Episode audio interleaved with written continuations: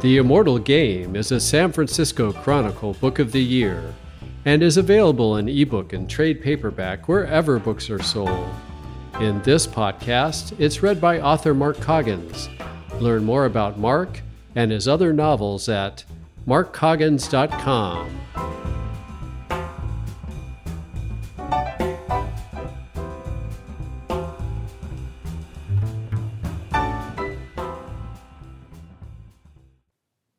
Chapter 29 End Game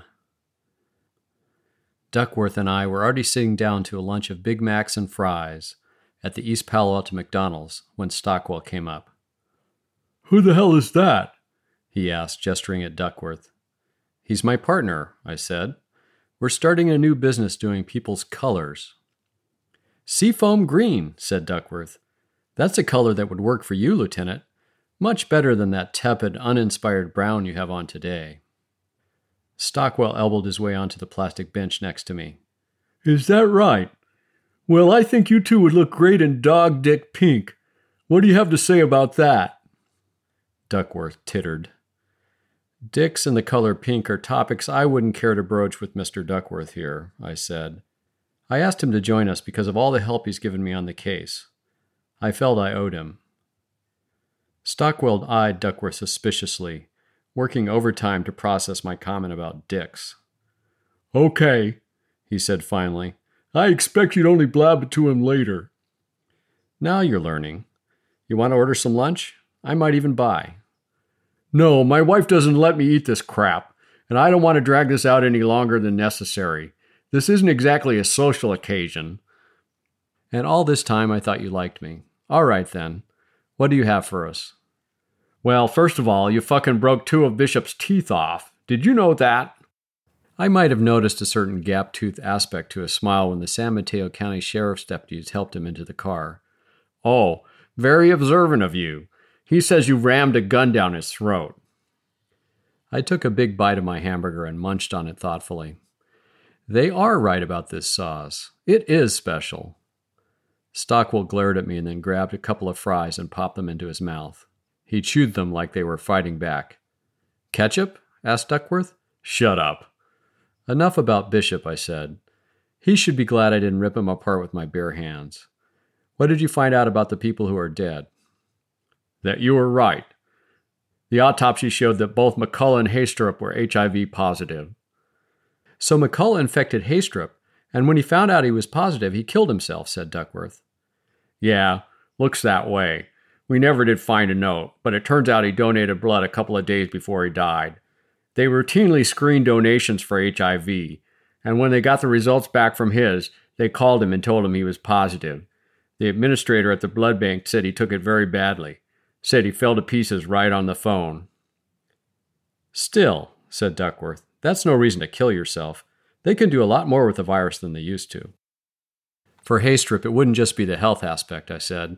For a macho asshole like him, there would also be the stigma of having a disease that only gays and drug addicts are supposed to get. That and the fact that Terry McCullough had given it to him. He'd see it as a humiliating betrayal. You seem to have a keen insight into the macho asshole mentality, said Duckworth. Wonder why? I looked over at Stockwell and watched him shovel in a handful of fries. Don't look at me, he said with his mouth full of masticated potato. You brought him. Everybody makes mistakes. What about Bishop and Jody? Do they have it? Bishop refuses to take a test, and there's no way we can force him. Nor can we subpoena his medical records. The law guarantees confidentiality. Jody does admit to being positive, however. It looks like she'll admit to a great deal more, too, in order to save her hide. But what about Nagel? asked Duckworth. He's the real mystery man. What's his connection to all this? Stockwell popped another fry into his mouth and smiled. Yes, he is the mysterious one, isn't he? Stockwell gave me a hard elbow to the ribs. We finally matched up that fingerprint from the picture in McCullough's apartment. The one you said didn't mean anything. Who do you think it belongs to? Your mom? Fuck you. It belongs to Nagel, of course. He's the one who hit you from behind, and he's the one who killed Teller. There's almost no doubt of it. Great, said Duckworth, but that still doesn't explain who he is. Did you ever think that Bishop's last name was a little too cute? I mean, him being a whiz at chess and having a name like Bishop and all. Yeah, I said. It did seem a little coincidental. It could have worked the other way around, though. He has the name and he decides he's going to try to live up to it. Well, that's not the way it worked. The way it worked is his name was originally Nagel. Todd Nagel is his younger brother. Aha, said Duckworth. I knew it all along.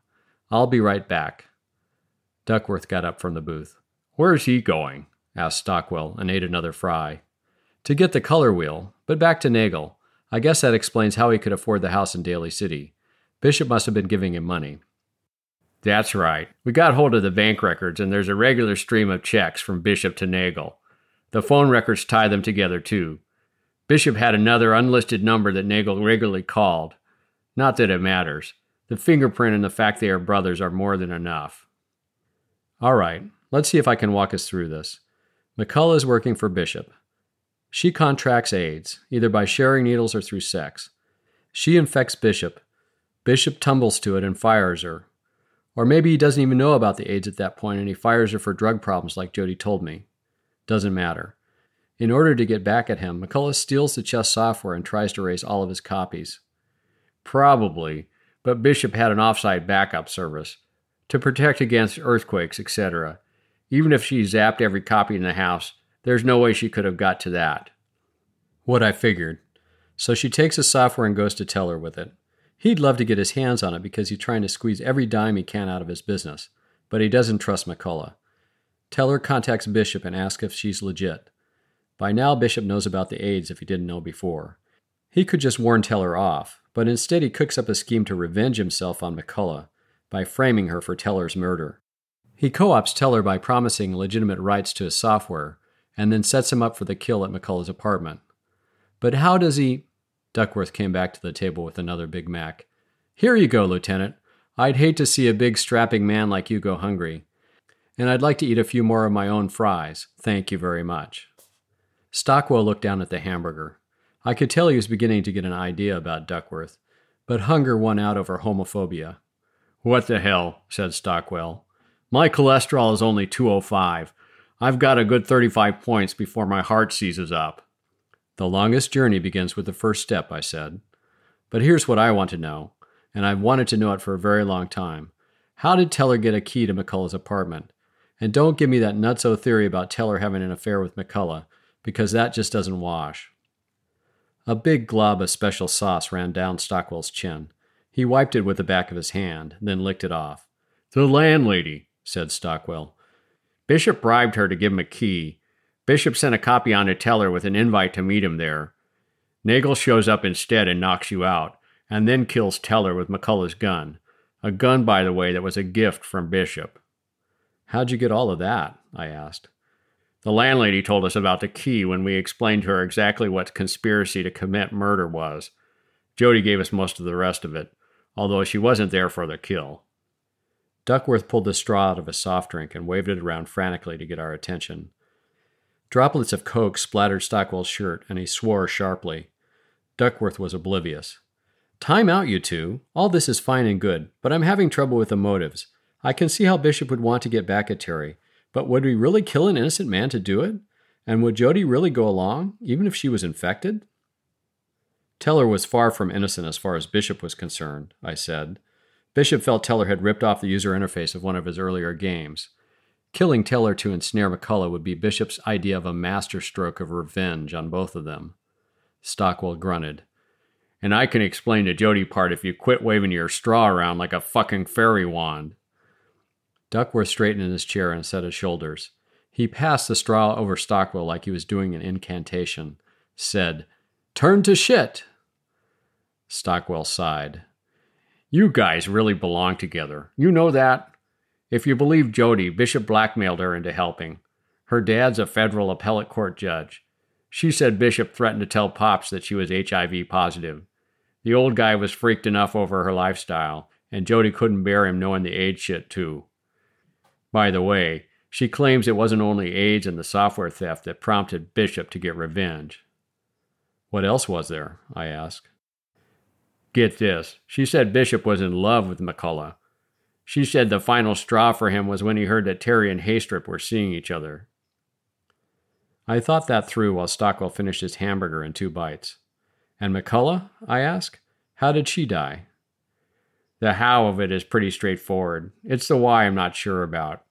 The autopsy report says she died from a heroin overdose, complicated by the presence of ketamine and alcohol in her system. Well and good. What I can't tell you is whether she did it on purpose or by accident or. Duckworth jumped in. Or whether Bishop and Nagel killed her. I'll bet you anything that's what happened. Stockwell shrugged and began a mopping up operation with a wad of napkins. It's possible, but Jody says no, and we can't find any evidence to tie Bishop or Nagel to the heroin in the K. Did the SFPD interview any of the street people in the Tenderloin? I asked. Maybe somebody saw McCullough scoring the stuff. You know the high regard in which I hold the San Francisco cops. They say they made the rounds and that no one saw her, but that don't mean squat when it comes right down to it. No, I said. I suppose not. Anyway, my vote is accidental. There's not much point in Bishop engineering a frame for McCullough if he's going to turn right around and kill her. Might as well have done that in the first place. As far as her doing it on purpose, she wasn't the type. She was much tougher than Haystrip, for instance.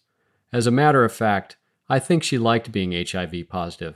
I think she delighted in the idea of dominating men, humiliating them during sex, and ultimately killing them. Sounds like just the kind of gal you want to take home to meet mom and dad, said Stockwell. Yes, but think about it, said Duckworth. There's not a single person involved in this who you could honestly say was blameless or untainted. Not Teller? He willingly helped Bishop. Not Jody. She was in it too. Haystrip was McCullough's pawn. Bishop and Nagel were obviously out. The landlady's out. Even Dale Pace is out. Every one of them is dirty in some way. I looked out the window at a blonde woman sitting in an idling car in the drive up line. She was nobody I knew, but the blonde hair got me thinking. You're wrong about that, Chris, I said. There's one person who's clean Margaret Teller.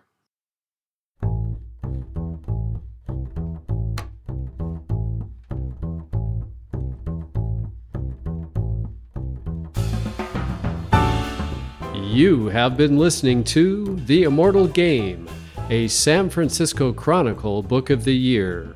Find it in ebook and trade paperback wherever books are sold. In this podcast, it's read by author Mark Coggins. Learn more about Mark and his other novels at markcoggins.com.